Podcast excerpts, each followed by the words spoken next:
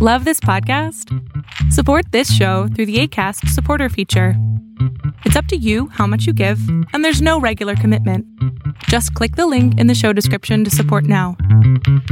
Before we get started with another great edition of the Duke Loves Wrestling podcast, I do want to let you know Zencastr.com. That's right, Zencastr.com. They are without a doubt my favorite website to head over to for all of these great conversations that you hear on the Duke Loves Wrestling podcast. Superior quality in sound. Also, they have a great uh, video option as well if you need to record your videos. But the best part about it is the files are all split separately into MP3s. So you can edit them separately, you can put them together, do whatever you got to do. The main idea is Zencastr zencastr.com. That's Z E N C A S T R for all of your podcasting, video conferencing, even if you just want to uh, have a great conversation with your loved ones. All your needs there online for communication, Zencastr has you covered. That's right. You're locked in. Look at what we have here, folks. To the only show that matters. The cream of the crop. Duke loves wrestling. And there is no one that does it better than your host. I have come here to chew bubblegum and kick ass. The Duke. And I'm all out of bubblegum.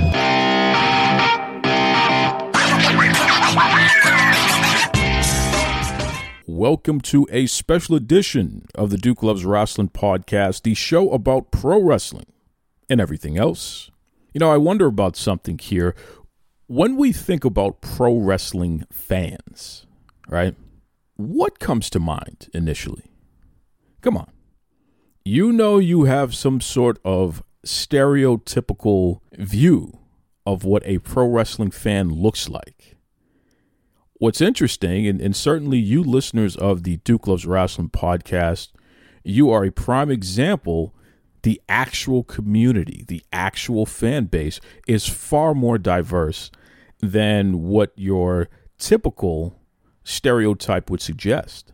But rather than just me saying it, I'm going to prove it. On this episode, this special edition episode, I have a fantastic pro wrestling fan who is also a leader in her community. She is a corporate professional, and most importantly, she's a mom. Her journey through her pro wrestling fandom and why she views the industry the way that she does, why does she love pro wrestling so much? You're going to hear all about that and then some. So, without further ado, check out my conversation with Mimi. My name is Mimi. I am a mother of one. I absolutely, absolutely adore and love my son. He is everything to me. We've been trucking through this for the past 18 years together, just him and I. So, yes, I'm a single mom. I am a career administrative assistant who has now transitioned into the project management world as an EA for the past maybe 21 to 22 years. I've never taken my role as just being an assistant. I've always wanted to be a, a, individual contributor to the business, to the business that I'm supporting. And um, it's not just pushing paper, it's about understanding what my department and the organization holistically, what we do and what our priorities are and what our goals are for the year and just being super mindful of making sure that as me being a part of the team, I need to understand that I need to contribute as well um, to to various capacities. So I've never really had a traditional role. I'm really excited about what you know the future holds right now for um, the world. I feel like we've gone through so much and during that, during the pandemic and during that time, education has always been the number one feeler for me. However, during the pandemic, you know, it, it forced me to really, really deep dive and get into what, you know, my son was learning and, and how he was learning. And, uh, you know, by the end of the, the, towards the, the second wave of our pandemic, I decided that um, I noticed that there were gaps in our educational system within my town. I live in the town of Fort Lee, and um, I wanted to be a part of um, helping to fix those gaps. We have a large community of, of, of parents that care, that um, want better for our kids. And so, uh, you know, sometimes you got to, you, you, you know, you can have an opinion, but being a part of the solution uh, was very important to me at that time. Um, my son was going to be a uh, senior, junior. He was a junior, about to be a senior, and um, although I was coming out of the the the school district, I felt like that was the was the time for me to really get into um, my experience and the experiences of what other people have told me. Um, hearing those parents and and and being their advocate. Um, and so, you know, I went through the elementary stage, I went through the middle school stage, and now I'm in the high school stage. I personally felt like I had the voice to say, you know, I've not lived in this town my whole life. However, I've gone through the cycle, the educational cycle with my son. So he is now generationally a Fort Lee townie, so to speak. And so I can speak to our experience and what he's gone through. And so for me, when I think of, when you think of me, you think of advocacy, you think of positivity, you think of a mom. And I'm also a wrestling fan. My son has, was a wrestling fan, you know, uh, when he was little. Usually at the age of 13, the kids start teetering off of wrestling. And I said, uh, I had stopped watching wrestling for a while. So during that, uh, atti- not really the Attitude Era, because I think that's when he was born, and I started watching. Uh, I started watching Monday Night Raw uh, every time I put him to bed. However, when he got a little bit older, he started watching wrestling. John Cena was his absolute favorite, and we started watching Raw together. He then went away to camp one summer for four weeks. I was, we would write letters to each other and I would write him every single week. I would write him on Mondays what happened. Then I would write him on Thursdays what happened after SmackDown on Thursdays. That's when it was, it used to air.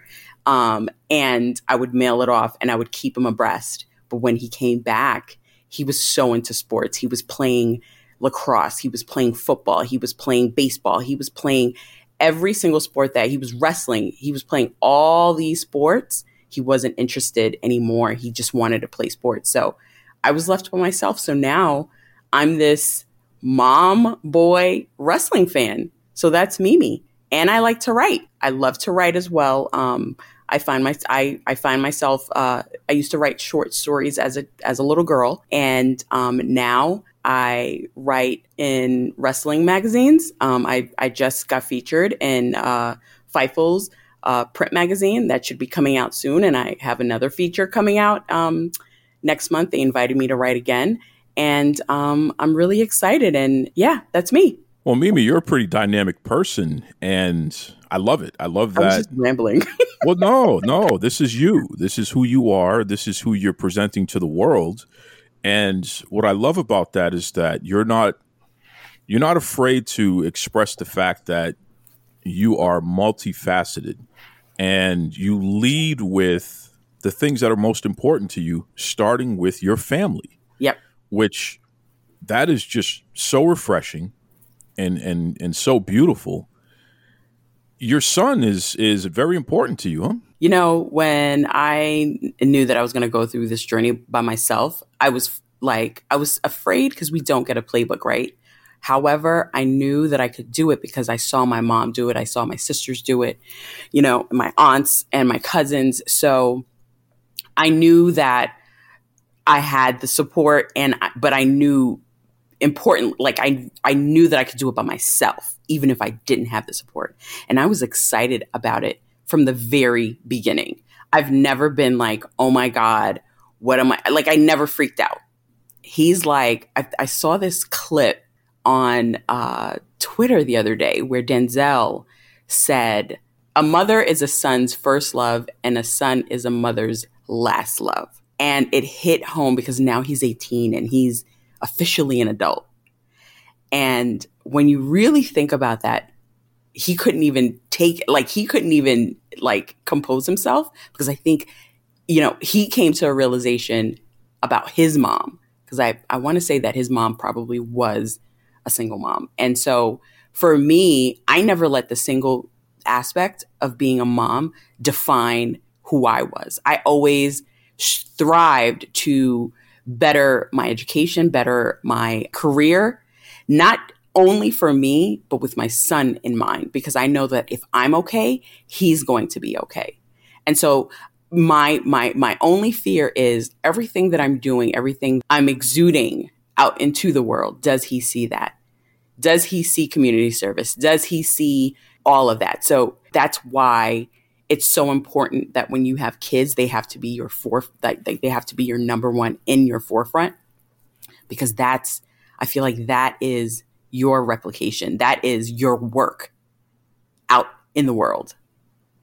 Does that make sense? It makes perfect sense. And, and I, I love that. It makes, it makes absolutely perfect sense there what is it about pro wrestling? What why has that been a bonding device there for the both of you?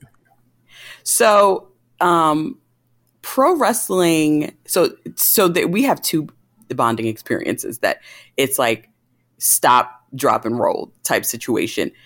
When it, when a drop comes out, me and my son will sit together and we'll try to get whatever kicks we need to get with however many phones that we need to get. So that's our thing. I grew up as a sneakerhead and that and and a, a music lover, and he also emulates those characteristics. Um, I was nine years old watching Hulk Hogan, the Iron Sheik, um, Andre the Giant, Macho Man Ray. I mean, larger than life superstars on a Saturday afternoon with my uncle and my brother-in-law and I was enamored and I every Saturday we watched wrestling until I think I want to say eighth grade when I was about to graduate and go into high school. Because in high school, you know, I was all over the place. It was about boys and hanging out with my friends and going to the mall. Like that was what that was about. But I have just been so like, it's just, it's another world. It takes you away from everything. Everything that you're going through during the week, during in your life or whatever, even if you're not going through much, this pro wrestling just completely blocks it all out. And I think for those that kind of left it a little bit, that got tired of it during the pandemic when all of this was happening and everybody was in the house being forced to watch content on TV, whether it be Netflix, you know, the WWE network, like anything. Whenever a pay per view came, if you went on social media, guaranteed everybody within the wrestling community, it didn't even matter what promotion it was, they were watching wrestling. And I attribute that to just the fact that this whole thing, this whole, this whole beast of an entertainment has evolved in so many levels. Cause I remember being enamored as a nine year old, but never like this. T- so now my, me being enamored is kind of like, okay, the storylines, but also the entertainment aspect of it. You just absolutely don't know who is going to show up or whatever. So for me, it's like, it's just like a, it's a world to escape basically. And as a nine year old, I remember escaping from whether it be school, you know, failing this test and, you know, being punished, but being able to watch a little bit of TV or even sneaking, creeping my door open just to watch, you know, whatever they were watching on TV um, as it pertains to wrestling. It's just, it, I don't know what it is. It's just I don't think any wrestling um, fan can completely explain why we love it so much, why we like it so much, and even at as a a, a forty plus person, like it's like I have to. I will be home on a Friday night. I will be home on a on, on a Monday night. You know, even if you know I think the show is not going to be that great. I am watching pay per view. It doesn't matter where I am. I'm sorry. I, do you have another room I could go to? And I have my iPad and I'm watching a pay per view. that's what it is. Mimi, I'm not shy about the fact that you're one of my favorite people to interact with, especially oh, in the me too. yeah, in, in the wrestling space, especially online and what have you. There's just there's something about interacting with you. It's it's, it's top shelf, as I call it. It's it's it's quality stuff. Whether it's a long conversation or just a short, did you see that? There's there's a there's a, a certain level of I- I guess quality would be the word, sophistication. there's an aspect of this this whole wrestling space that people think that so uh, somebody in the industry used this word they said a prominent person too they said wrestling fans are pedestrian we get a bad rap because of the type of people they think watch wrestling and for me my goal is always to change the narrative of what people think is, right? It's like, oh, wrestling fans are fat and they live in the basement of their mom's house and blah blah blah. Wh- While that may or may not be true, no, there are there are wrestling fans that have whole careers. There are wrestling fans that are VPs. There are wrestling fans that basically have whole businesses, you know what I mean? And we'll tap out and and just watch this and be and and buy uh, uh, a, a sweatshirt or a t-shirt and wear it under a blazer or a suit. You know what I mean? And and so I just think that the narrative of what the wrestling fan looks like has changed drastically. You know, it used to be an all white type within the fan audience. It's not. You know, we have tons of black folks, brown folks, you know, loving to watch this and and and being super successful commentating and and having successful podcasts and just being in that space like executives just being in that space is completely different and it's not the same anymore. It's not the boys club. And people need to understand that. And I and, and I personally feel like people need to act that way as well. Like ch- help change that narrative by you know speaking in a in a in full sentences and not just looking at it on a fandom basis, but more holistically on a business basis. Sometimes bookings don't make sense, but take a step back away from the fact that you love this person and just be like, you know what, maybe there's a reason this is happening. So let me finish. Let me wait and see. You, you said it in the beginning when when you were introducing yourself. What you bring to the table some of the things you you know in, in a senior executive assistant a senior project manager a community advocate the things and most importantly a mother.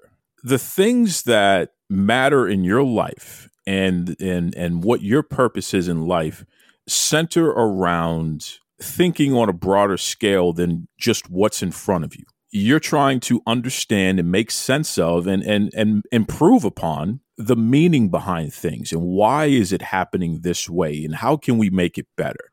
And and how can that impact various populations long term? So we we often get into that level of discussion including when we're when we're talking about pro wrestling. And I find that so refreshing because a lot of people they can't keep up or whether they just don't realize that pro wrestling can can apply to other aspects of life and it's all in there if you allow yourself to see it. Has your fandom changed as you've gotten older and you've gotten more experienced in your career and you started a family and what have you?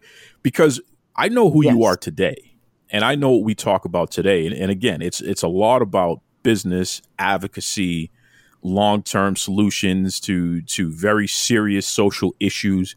We talk about that in the realm of pro wrestling uh, when you and I discuss things was it always like that though or did you gradually move into that direction I think I gradually moved in that direction because um, the one match that really got me back into wrestling and watching again was 2014 SummerSlam Roman Reigns versus uh, Randy Orton. I paid first of all, I paid sixty dollars for the for the pay per view. I had no clue what the WWE network was back then. My son kept asking me for it, and I was like, "Yeah, yeah, yeah, sure, sure." Um, he had his iPad, and we had downloaded and he was like but mom i need we need to pay we need to pay and i was just like what he said mom we have to buy it and i was like justin i don't know what this is let's just buy it off of the cable. So I paid the $60 for it. So then, um, once I paid the 60 bucks, I watched the pay per view and I was like, wow, like this match is super technical. I didn't know who Randy Orton was. I didn't know who Roman Reigns was and Roman Reigns was. And so my son was next to me and he was just giving, he was just schooling me, telling me all the things that happened. He, you know, talked about evolution. He talked all about all these things, right? So I'm like, okay. And he talked about Seth Rollins, but Seth hadn't come on as of yet. And, you know, I'm just, I'm just getting a, a little bit of a, a schooling, right? By this nine year old at the time. And then Brock Lesnar versus John Cena came on.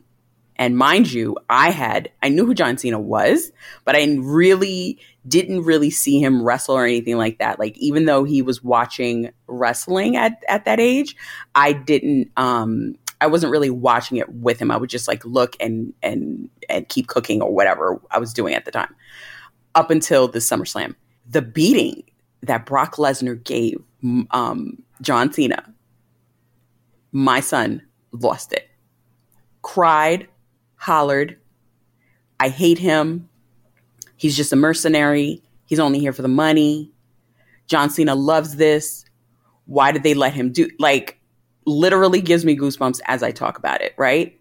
And so that his reaction was like, wait a minute. And so I remembered while I wasn't into um, wrestling during those um, kind of like teen college days, you know, starting, you know, to be a mom days, uh, when he went to sleep as a baby, I would, I was watching, you know, the McMahon versus Stone Cold. And that's why I love Stone Cold so much because during that time of being a single mom, folding laundry, I was watching that, that storyline at that point right?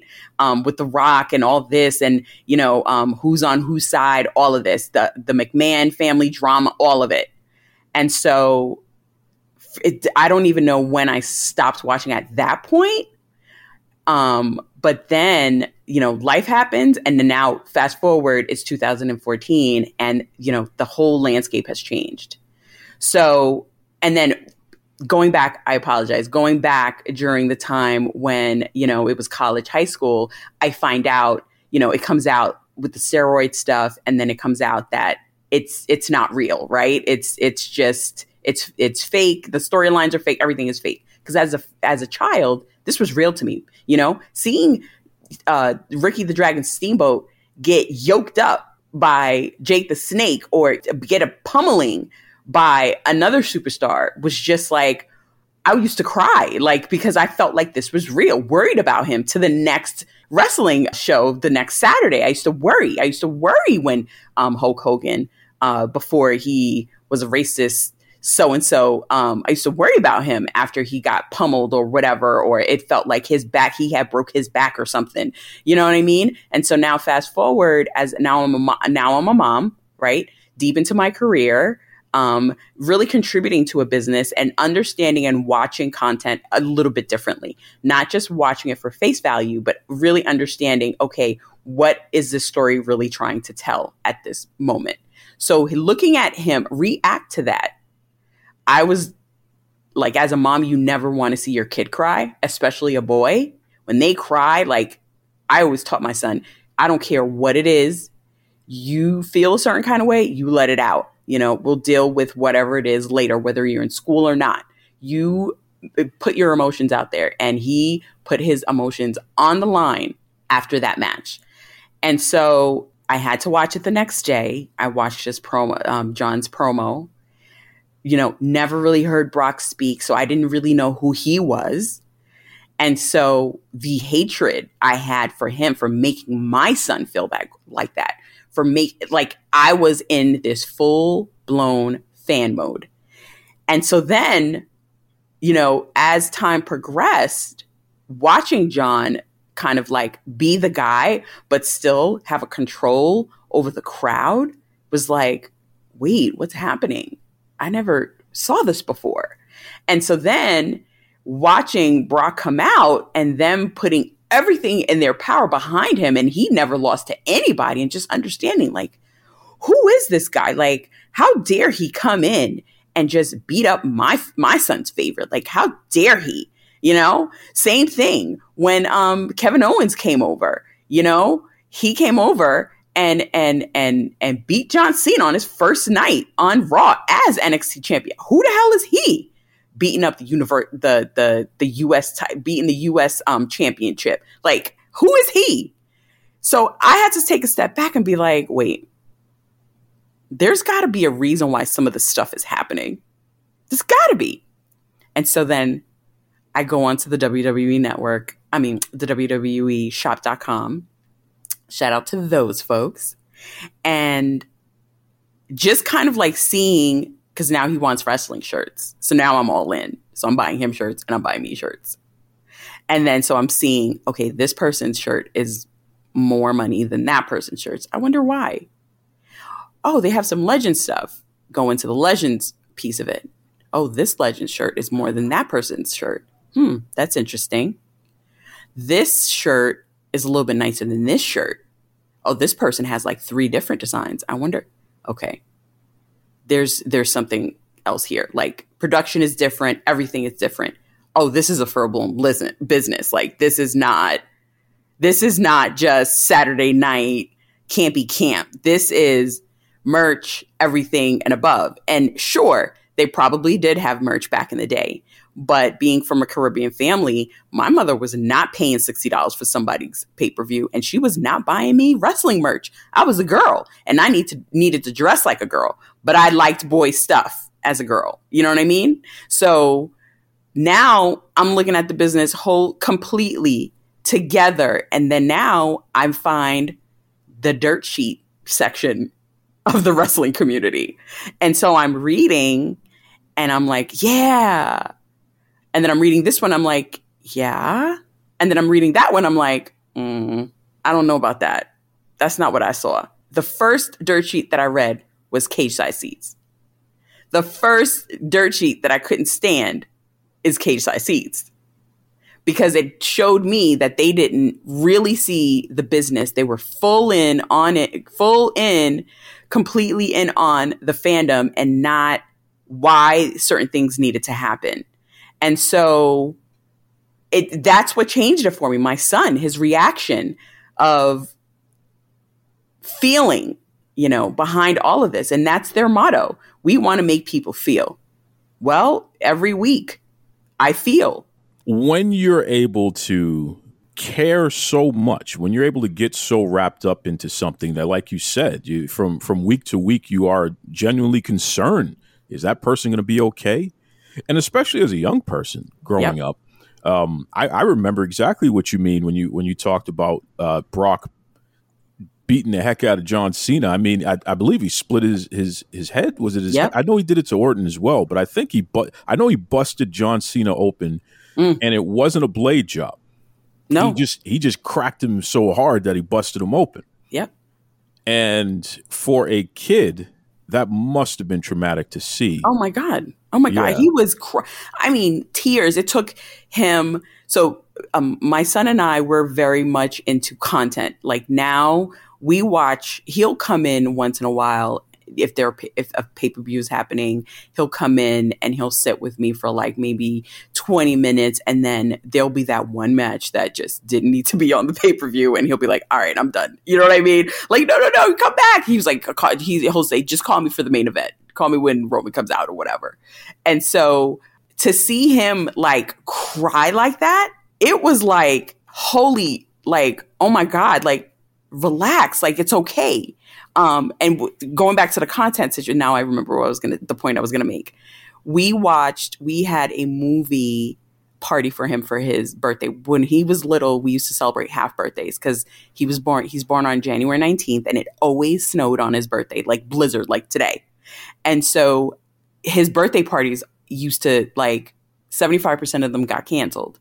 So we, we used to celebrate half birthday. So June was his half birthday. And so we did a, a movie party and we saw a Toy Story 3.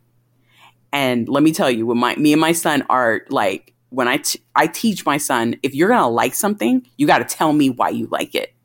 And so he, at that point, Toy Story 3 came out, and that was the really emotional Toy Story 3 when Andy goes to school, right? And it was just, it was emotional. It took us like 10 minutes to stop crying in the movie theater. Like our party was just like, okay, the movie's over.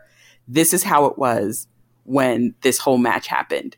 He, it took me a good 10 to 15 minutes for him to stop crying. Growing up, I did not know that it was a work until the Ultimate Warrior defeated Hulk Hogan. And, you know, Hulk Hogan didn't lose. So for him to lose that match, I'm like, oh my God. Like I thought he was he, he was gonna die. Mm-hmm. Bawled my eyes out. Mm-hmm. And we had, you know, friends of my father over the house and what have you, and everyone was laughing. And they're like, What's wrong with you? It's fake. He's not gonna die. And I was looking around, and it's like, damn, everybody's laughing at me. And I'm like, you realize my hero just got beat? Right. Like, this is the end of the world. Right. And, but w- the crazy part is, once I processed and understood that, oh, he's not really dead, then I was like, oh, I don't know if I like this. Mm. I don't know if I like feeling so much for this this person on TV to the point where if something happens to them that I'm having this this you know meltdown, this breakdown, that's not okay. So so that moment actually drove me to being more of a Ric Flair fan because hmm. Ric Flair lost all the time.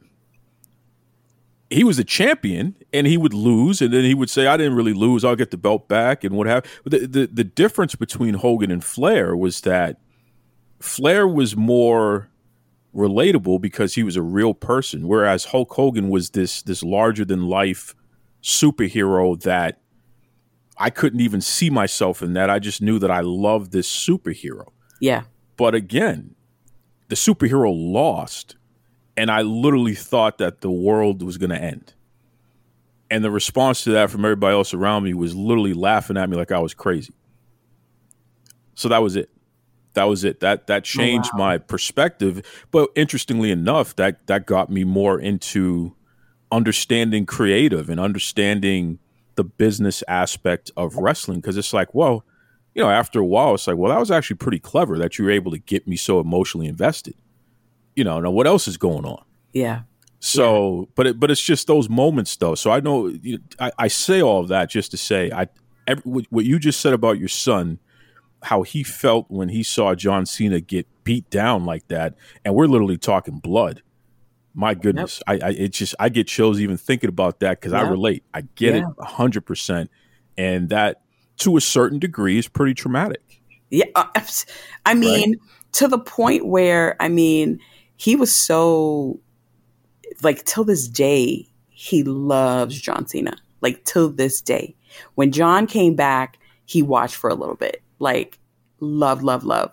When he in the fifth grade, he wanted to be John Cena. He did not want me to get because you know there's two types of costumes at Party City. There's a regular one and there's one with the muscle one. They did not have the muscle one in my town.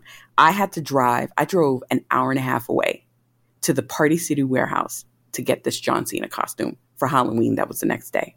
That's how much like when kids are into it and you've got a WWE mom, which is a which is a market I feel like they did not tap into. There are WWE moms out there that will do anything for their kids to get them what they need to get. And so for me, I felt like marketing, the guy, period, the guy, quote unquote, Seth Rollins was never the guy because he didn't really sell like that. Like he, the kids are what sells. Like the moms are what buy, are who buys. Like you sell to the kid and the mom buys, right? And so for me, John Cena was the full package, the modern day Hulk Hogan, you know, to some degree, you know, and um, the colors, everything. That's when, at that point, I feel like I was working. I just started understanding what brand marketing was, and I started to relate to both of them. Like, so if I were to ever go back to my tweets in 2014 15, I know I used branding and marketing in my tweets because it was, I was in the mix of it, understanding what experiential marketing was. And this was an experience. John Cena was an experience, like fully, holistically, and financially, he was. So for that, you know, that, that tr- completely, like, that even made the love of the business like grow stronger in my opinion like no matter how sucky sometimes the shows would be it wouldn't even matter because i would understand where it was coming from See again, top shelf, top shelf analysis, top shelf discussion. Uh, just just really good stuff. I, I want to throw something at you that mm-hmm. I know that you spent a lot of time, not only within your your personal life and your professional life, but also looking at it through the lens of pro wrestling. Two words that are so misunderstood, and so many people are either utilizing them incorrectly because they're trying to be deceptive or they're utilizing them in- incorrectly because they, they legitimately do not understand them at all. Mm-hmm. Diversity and inclusion. So we live in a society today in which more than ever people are speaking up about diversity and inclusion having especially within workplaces having a workplace in which there is equal opportunity regardless of of race, sex, gender, and taking it a step further, recreating the workplace to reflect a multitude of races, sexes, genders, sexual orientation, religions, what have you. Having something that is more inclusive because we know that there is no race, no sex, no gender that has a monopoly on information or uh, ability to do anything. You know, no, just because you're you're you're purple and from Mars, that doesn't mean that you can uh, win every episode of Jeopardy. Mm-hmm. It doesn't work that way.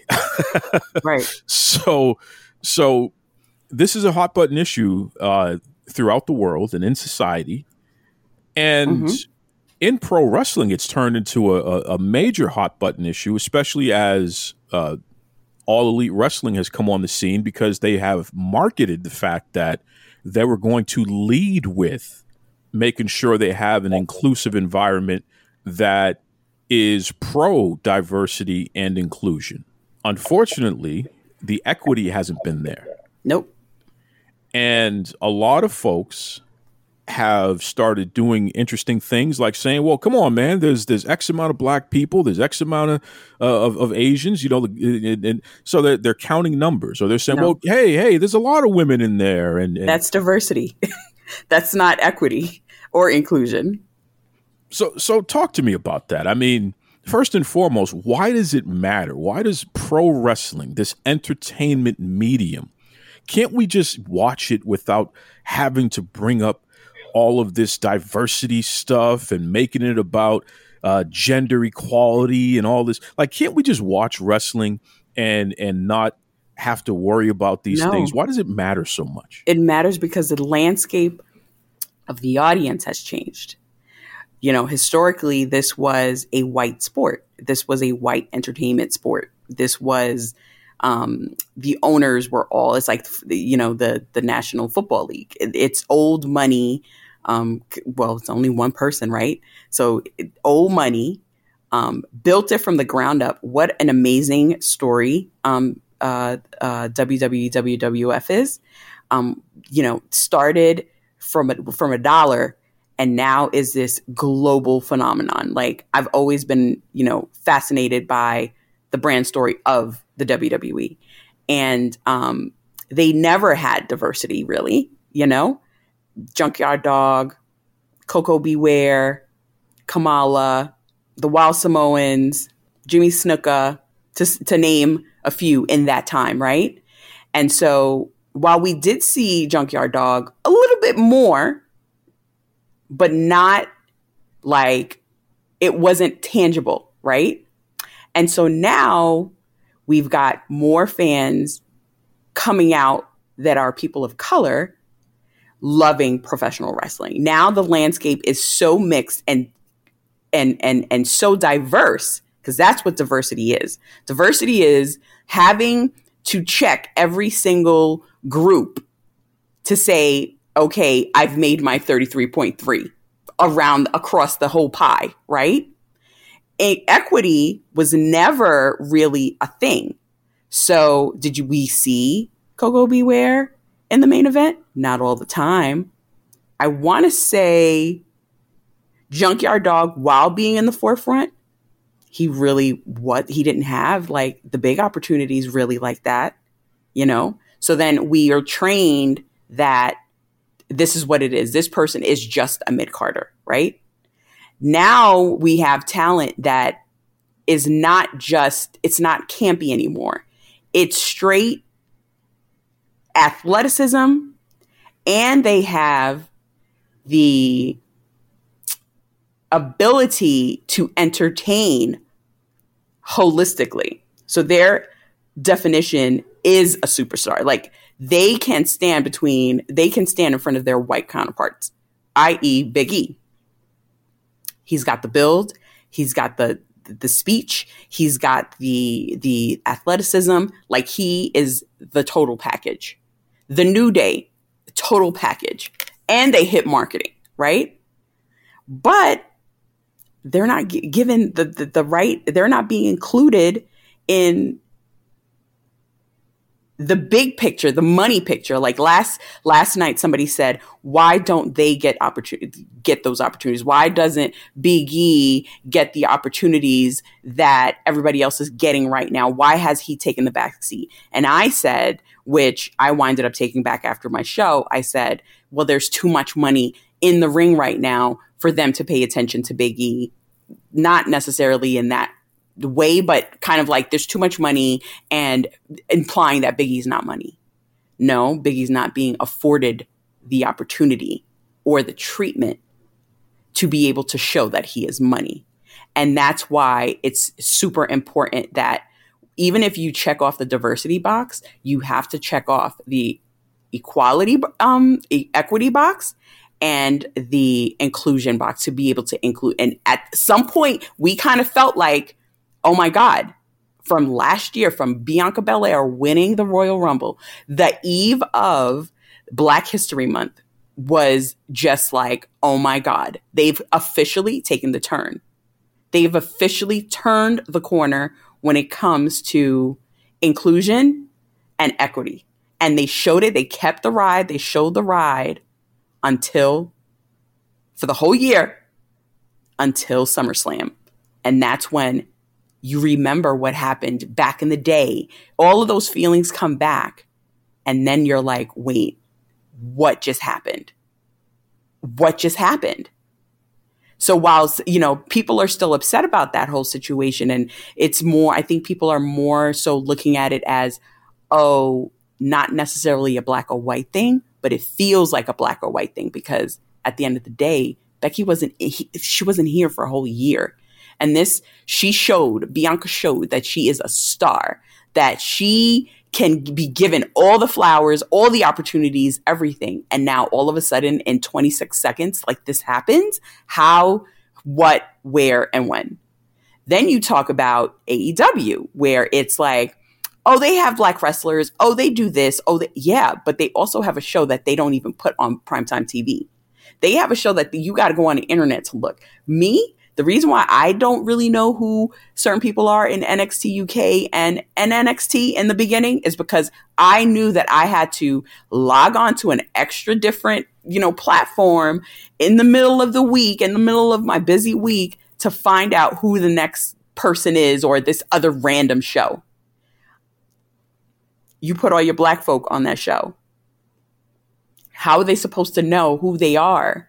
You're not giving them an opportunity. Or if you do give them an opportunity, um, Powerhouse Hobbs, you wind up having some random guy that can't even lick his boots beat him on primetime TV. It just doesn't make sense.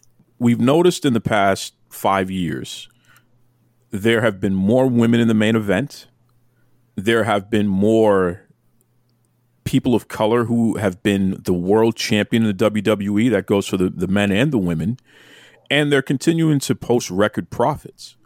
Now we, we look at AEW and, and, you know, in fairness, they've only been around for three years now, but in that time, they still haven't been able to turn a profit. And they literally are presenting the least amount of women's wrestling on a week to week basis on television and pay per view. And they're literally presenting the least amount of equitable diversity at the top of their cards. Do you think that's a coincidence, or do you think that there's something to when you have when you display more equitable diversity? And certainly WWE is far from perfect, but when you display it more, you put yourself in a position to make more money as opposed to when you're lacking yes. completely in that area.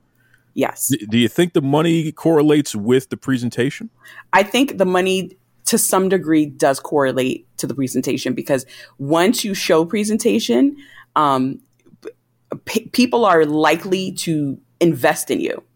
So people are likely to, you know, if they don't have um, TV, to pay for that other subscription to watch your pay per view or um, buy the merch or whatever, whatever, because they kind of feel like, okay, this seems a little bit more inclusive than um, that other thing.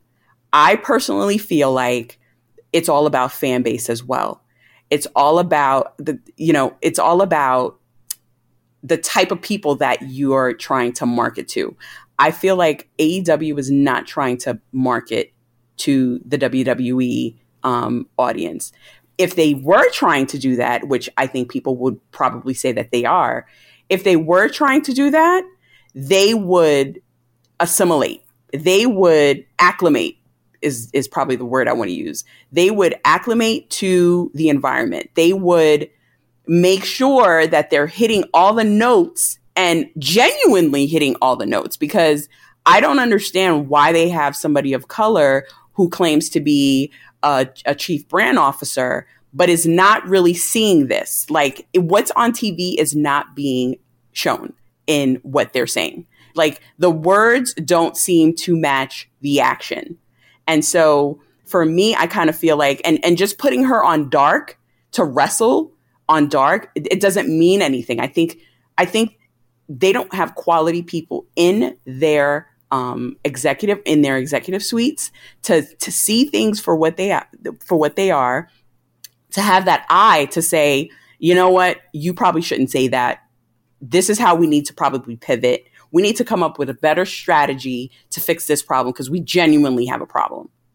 And so until we fix this problem, until we acknowledge that we're not doing what we're probably supposed to be doing because you said they said that this w- this promotion was supposed to be for everybody for the, the the the it's supposed to encompass everything that the wrestling community wants and part of the wrestling community is African American, is brown, is every single nation that you could possibly imagine. Okay. And you are not catering to these people. So you're not encompassing at all. And then when you want to show a little something, then you want to pull the rug up under somebody's somebody's um, um, feet. You know, right when you have momentum, right when you're like everybody's like, "Oh my god, oh oh, this is it." It's not. You know, it's it's just not. And I just I don't watch the product enough to fully fully um, comment on it. But the little bit that I can say is they're not doing what they're supposed to be doing. They're just not top shelf conversation like i keep telling you folks that's that's what you get out of mimi and that's why she's one of my favorite people to discuss uh, wrestling and general life with because you know she definitely has a take well defined has a lot of artifacts to put in there in order to help you understand her point. And most importantly, she makes absolute sense. I love it. I love it. Listen, Mimi, do you have anything Thank to you. plug or or you know any any website, social media? What if what if there's anyone listening right now that'd like to keep up with you and you know collaborate with you in the future?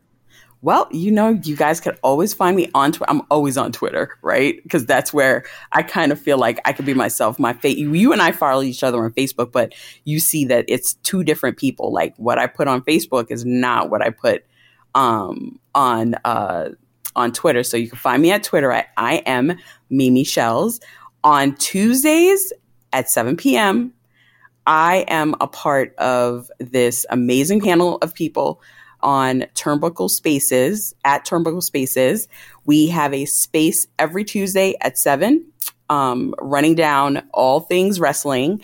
And on Fridays at 10 p.m., directly after uh, SmackDown, you can also find us on Spaces, uh, just uh, doing previews on the next pay per view and uh, whatever has happened uh, between Tuesday and Friday. And so, and tomorrow night, we will be on, actually, not tomorrow night, tonight. It's always funny how um, I always forget. Sometimes pay per views are on Saturdays and sometimes they're on Sundays, but I'm so used to them being on Sundays.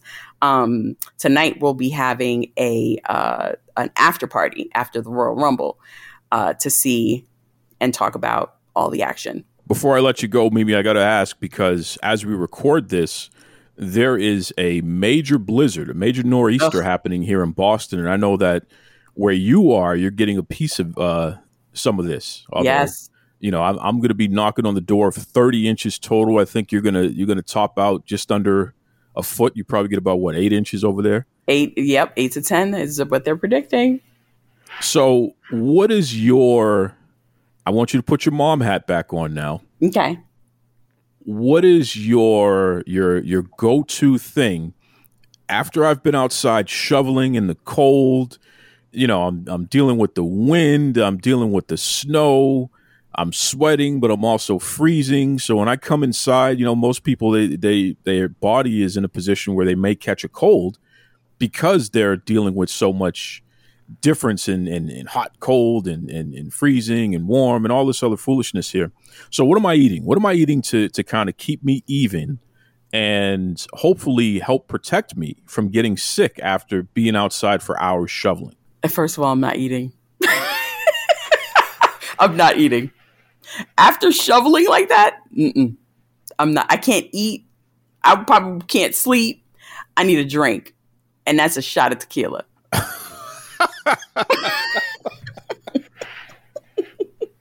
I can't eat. Mm-mm, not after that. Mm-mm. Okay, all right. So so then let's let's stay with this for a second here. All right. So we're gonna we're gonna put the food down. We're gonna just you know take a shot of tequila. so, what's your favorite shot of tequila? How, how, do you get it ready? To give me, give me, give me the whole motions here from the beginning. So, we're back in the house. Mm-hmm. You got your bottle of what? Volcan Blanco. It is so smooth. Um, it's uh, distributed by Moet Hennessy, and it is so smooth. It's amazing. I grab an old fashioned glass. I put a, a cube, one cube of ice, and I pour and I take a shot. There you have it, folks. So for anyone who is braving the the, the crazy uh, weather out there, especially if you're stuck in a, a snowstorm or blizzard like myself, when you get in, after you've you've cleaned yourself up, get yourself a, a shot of Blanco tequila, which it, the name of it again is what? Vulcan. Vulcan. Yep. Oh, Vulcan. Okay. Okay. There it is. There it is. Again, yum, top yum. shelf. What a surprise. Top shelf here listen, Mimi, appreciate you. Thank you very much uh, for having just such a wonderful conversation here on Duke Loves Wrestling. Yay. Well, thank you for having me. It's always a pleasure. We always have a good time, whether it be on text, on Twitter, on Facebook. It's always a good time with you. So I appreciate your invitation and I hope to be back soon. What an awesome conversation there. Once again, thank you so much to Mimi. She's just fantastic. Like I said, she's one of my favorite people to touch base with and, and talk about wrestling, talk about life. Just a really, really sharp person who has great perspective. And what do I always say? Top shelf, right? When I talk about top shelf, I'm talking about high quality stuff. I'm not talking about that that nonsense, you know, like flavored malt beverage nonsense. I'm talking top shelf. You heard what she said. Take a shot of tequila. Put yourself in a position where you are viewing life from a lens that is a little more mature, that is a little more serious, that does consider something more important than just what's in front of you, right? Because even within pro wrestling, I mean, there's a lot of things that apply to general life. And pro wrestling certainly is affected by general life. So you heard it all there. I mean, what what more can I say? That was that was fantastic, and we'll definitely have Mimi back on the show in the not too distant future because she just has great perspective. And I'm going to keep conversations like this going because I think it's important for us to really take a step back and consider and understand the diversity within pro wrestling. And I know that some knucklehead is going, oh, he's only doing this for Black History Month. Let me tell you something. Every time I do this show, I am living black history. I'm a black man who owns his own podcast. I don't have some some wrestler or some website or some overlord in the back pulling my strings. It's me. This is my joint, right? So when we talk about all of the issues that get tackled on this show day in, day out for nearly six straight years, this is all par for the course, right? But I keep bringing it up and I keep attacking it from different angles because I will not let up on the pressure. Okay? I want people to consider this because, in my opinion, there is a certain degree of respect and honor that the pro wrestling community deserves, right? Because there are some respectful and respectable and honorable people within the community. So instead of us constantly highlighting the people who are less than all of those those accolades, let's highlight some of the folks who absolutely knock it out of the park like Mimi does. So that's what we're here for. You better believe it, baby. Top shelf. Duke Loves Wrestling on Facebook, on Twitter. Duke Loves Wrestling at gmail.com. Let me know what you think. Uh, if you are someone who would like to be a guest on the show, by all means, reach out. Let me know. If you are a wrestler or even a, a listener and you take issue with anything I have to say, let me know. Of course, listen, I take all comers, okay? That's what we're here to do. Until next time, be kind to yourselves and be kind to others. Take it away, Tony Schiavone. This is Tony Schiavone, and we're desperately out of time on Duke Love Wrestling.